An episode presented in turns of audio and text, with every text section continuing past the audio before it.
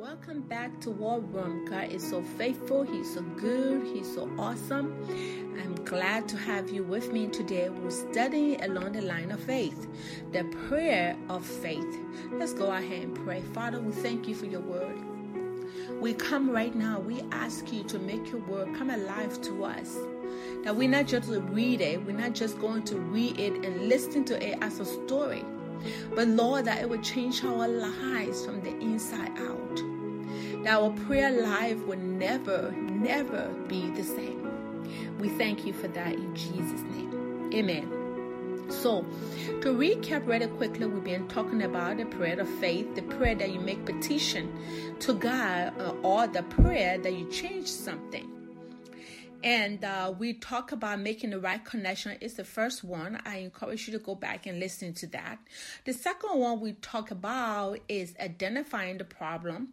And i think most of the time we are afraid to identify the problem because we think people of faith that if we identify the problem we are speaking doubt and unbelief but that's not so we are not speaking doubt unbelief when we identify the problem.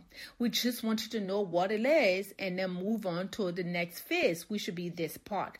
After you know what the problem is, what do you want from the Lord? That is important. Jesus asked two of his disciples, uh, the the sons of uh, the sons of Zebedee, that came to him and said, "I want to sit on the right hand." It was James and John, I think, and I want to say on, sit on your left hand. And these two brothers didn't know what to ask. They were asking inappropriately. And Jesus said, It's not my place. But you know, the question is when they came to him, he said to them, What do you want me to do for you? That was his question to them. What do you want me to do for you? But you know, and that same question applies today. What do you want from the Lord? What make a decision. Decide what you want. So, you know, I'm going to give you a couple, couple, couple of example. Really, I'm going to give you three examples, and we fall in these categories when we come to ask the Lord decide what we want. Most of the time, if you just pray and say, "Well, Lord, I really don't know," you know all my needs. I don't have to tell you them because I don't want to be talking down and unbelief. Look, if you need a problem, you got to come to the Father. He said, "Ask." You better put your request down on a piece of paper or spell it out to the Lord. Law, I need this. Law, I need that. You know, because if you cannot decide what you want, you're just not going to have. You're going to do without. And you don't want to do without because He wants to give you all things that pertains to life. He want to meet all your needs. He already met all your needs, but you have to appropriate those needs, those those those that he have met already. So most of the time, this is what happens though. We said God is too big. This problem, excuse me, this problem is too big for the law. We put a whole bunch of stipulation on him. You know, a story that comes to mind is this lady had two children uh, that have some psychological problem. After she identified they had psychological problems, she was getting some help from the government to take care of these children so they're not in public and, and being a bother to other people. But uh, so because of this, the help she's getting was pretty significant that she didn't want the situation change. So her decision was, it's okay. I can deal with it. And sometimes we want to pray for those people, but that's not our place. You can't decide for them. You have to decide for yourself. When you get a situation, you decide what you want from the Lord. When somebody comes to you and asks for prayer, ask them what do they expect after you pray. Because if they say, I hope do, I hope sure this work, they're not standing in faith. It's not going to work. They have to decide and put their thumb on their decision and God will meet them where they are. And another thing is, you know, we, we always say when when when we get really bad news, we say, "Oh my gosh, this is so big for the Lord."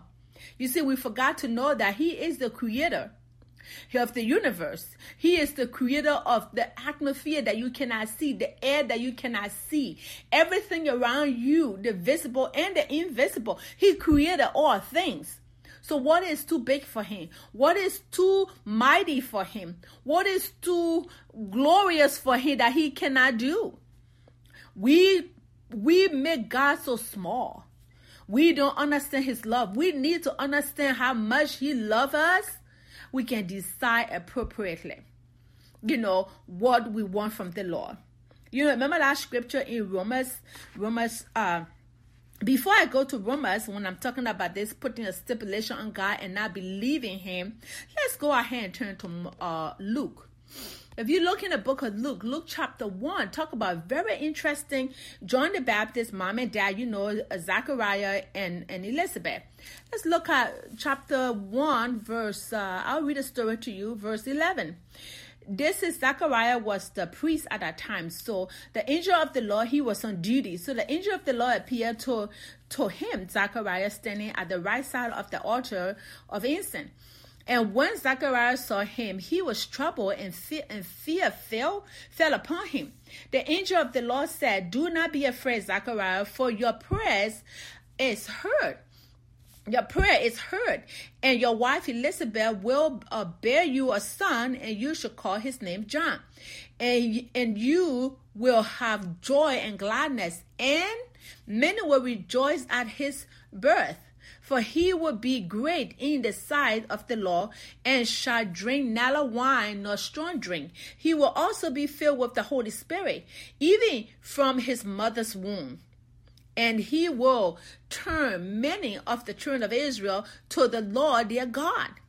He will also go before him in spirit and in the power of Elijah to turn the hearts of the fathers to their children and the disobedient to the wisdom of the just to make ready the people prepared for the Lord. The angels giving him all this wonderful news that what's gonna what his son gonna do. Verse 18, Zachariah turned around and said, and Zachariah said to the angel, How shall I know this? For I am old man, and my wife is advanced in age. He, she, he's asking in unbelief. He's not like Abraham who did not consider his body or did not consider the, the deadness of Sarah's womb. He here, Zachariah, is asking in unbelief. And the angel got fed with that kind of business. The angel said, and the angel answered him and said, I am Gabriel, who stands in the presence of God. I will send to speak, I was sent to speak to you and bring you these glad things. But Verse 20 Behold, you will be mute and not be able to speak until the day these things take place. Because, why were you going to be mute? Because you did not believe my words, which will be fulfilled in their own time. You see, when we do not believe God's word and we look at and, and, we decide our our earthly decision is to not ask God for his best we are in unbelief because we don't believe that God is able. We don't believe that God is able, He can conquer that problem. That problem is too small. So we decide, well, Lord, I can just do with this, I can bear with it. But that's not His best. His best is to give us all things. He already paid for those things for us. So decide appropriately because when you decide, that's really it is the beginning of your faith. Deciding what you want from the Lord before you come to Him in prayer. Don't put stipulations on him.